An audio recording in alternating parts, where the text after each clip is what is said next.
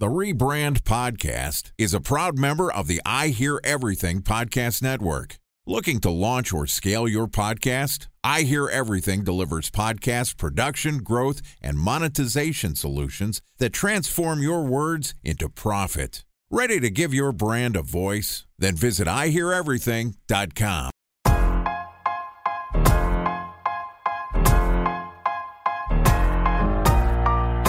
Welcome to the Rebrand Podcast, an I Hear Everything production.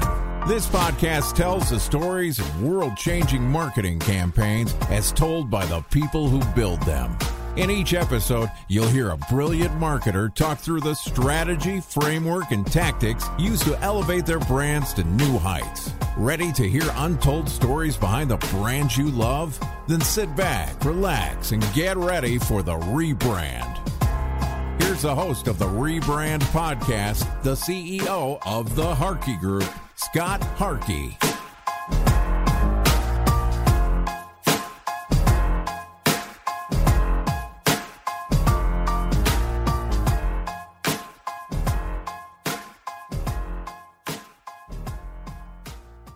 All right. Yesterday, Brian and I talked about rebranding Attain. To be honest, we were all over the place. We talked about really this new fast growing channel of retail media and the data around it. Today, we're going to talk about what 5 billion in consumer transactions has taught Attain. All right. Here's my conversation with Brian Mandelbaum, the CEO at Attain. What has 5 billion taught you guys at Attain on, on consumer data? What, what, are some of the insights? Give us the Cliff Note version. Well, well not $5 billion, 5 billion transactions. Transactions. Thank we, you for clarifying. Yeah. We see about a half a billion dollars in spend yeah a day. What has it taught me about consumer behavior? Well, one is consumer behavior you, at this size is a tremendous opportunity for the use of AI to be able to predict what consumers are going to purchase next because consumers are more or less habitual. It's very interesting. You you start to see patterns of behavior and you can cohort that by the demographics of the consumer, the regionality of the consumer, the brand behavior of the consumer. All those things can be harnessed to be really powerful to drive. One thing is insights. Like it's super easy now. Our data is real time, which is just a tremendous advantage when it comes to being able to really suss out how consumers are responding to a particular message in the marketplace. Are they purchasing? Are they changing the way they behave? Can you modify a consumer's perspective on a particular brand or purchase?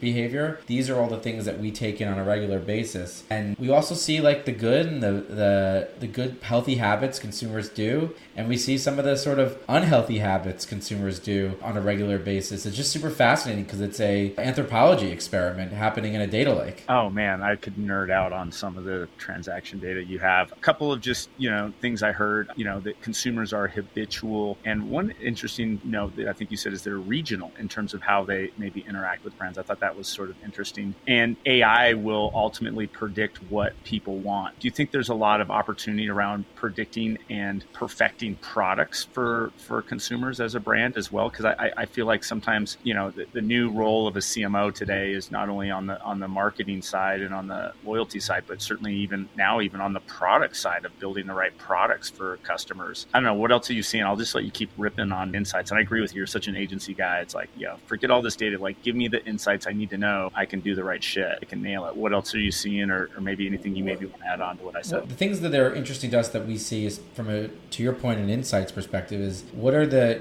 the consumers buying and what are they potentially switching to, and trying to dissect why they switch from one to another? And is it price and is price based on is it based on their income levels? Because we see it all as a company mm-hmm. and the consumer is super aware of the relationship we have with them. And if consumers incomes fluctuate do they do they switch? Do they change? If they move from one part of the country to the other do their taste change? All that data is coming in on a regular basis. From a CMO perspective there is no shortage of signals that they could take in and make better decisions And to your point, it's product, price Mm-hmm. point, sizing of product. Like all that data is now super valuable. And by the way, they've had that data for decades, but it's now really linked to the consumer persona. It's not a volume gain anymore. You can get really intimate, not necessarily transparent connection to a consumer, but you can get intimate to the cohorts of consumers and what are really making them make the ultimate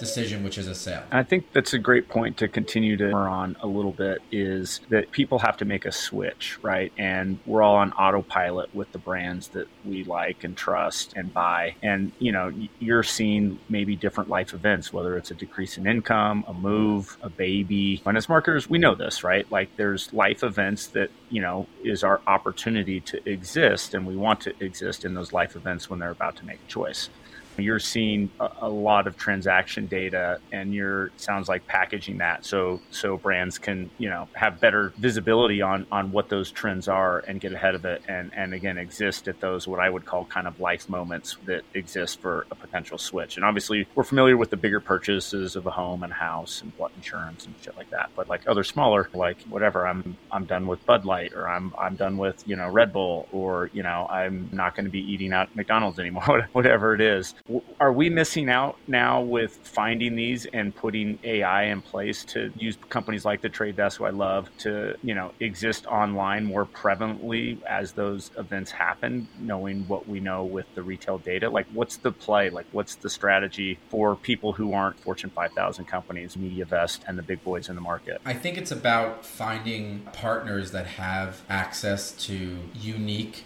and relevant and objective data and using that data to inform whether that's putting that in the trade desk yep. and building models testing and learning off of that to find new markets again it goes down to three main categories that I believe marketers only care about. It's can I sell more to the same person or mm-hmm. household?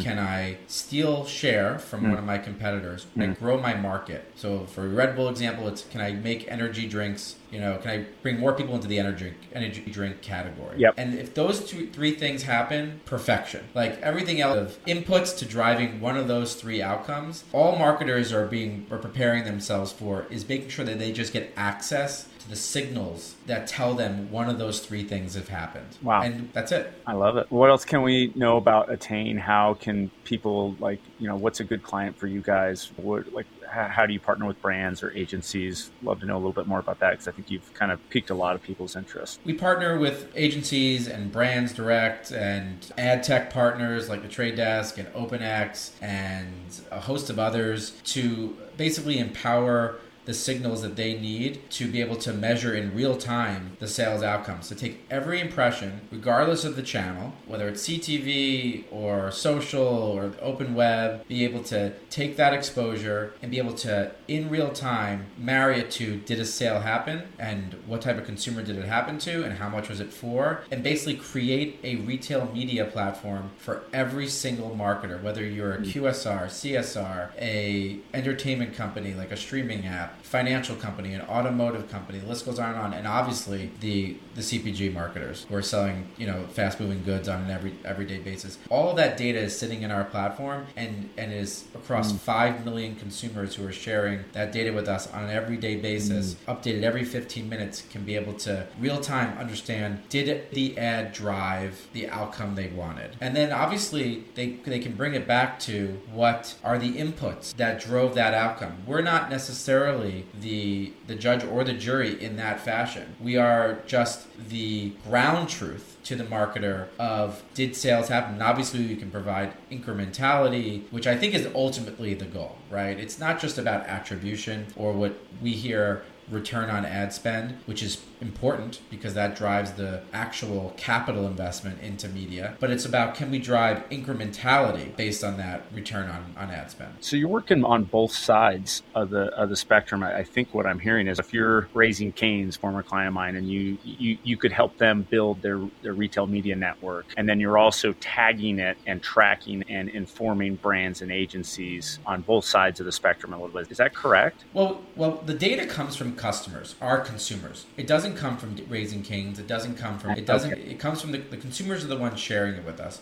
Where they're spending, how much they're spending, because they're linking us to the retailers they work with, the debit cards and credit cards they. This they, was the Clover. This is the consumer Clover. platform that you This is the built. Clover, Okay. yes. And, and then and then now you're taking that and really more so helping track all the other media spend for brands to see if it pulled through. We're, we're tying the media to the outcome. And that is in a world where cookies don't exist and Yeah. transactions are happening offline more and more. Remember, e commerce is never going to be the holy grail. I think a lot of marketers that are in D2C companies are realizing, oh, oh shit, we need to have physical retail space I space talk now. about this all the time. Yeah, and, and they have like the, the smart ones like Nile and others are like started quickly getting retail to go along with the D2C brand they built. Absolutely. they're building a 180,000 square foot Wayfair store just miles from my home in Chicago, Illinois. And I was I, I like did a head swivel Yeah. when I saw that they were doing that. So yes, so retailing is omni-channel. It's not just e-commerce. That's a misnomer that we heard in the early 2000s in the dot com boom that it was all online, everything was moving online. Not true. Amazon's a great example of that. Not everything they do, it, now it's very much online, but it's they still have made a considerable investment to putting stores in certain locations for Amazon Go and obviously Whole Foods, etc. But it's not just all online. And when you when you're not an only online retailer or seller, where are you going to get this data? Like this, like that, like McDonald's or Raising Cane needs to know: Did somebody see an ad and did they purchase at a store? There's no CRM at a at a fast food chain. There usually is not, though I would argue you should. But that data is really scarce. It's hard to come by. Yeah. And you need to be able to stitch those two things together to be able to say, is it, are what we doing is it effective or is it not? All right, last last one. Give me three. Give us three surprising consumer insights you've seen the last you know six months, sixty days, thirty days, year. I thought that there, well,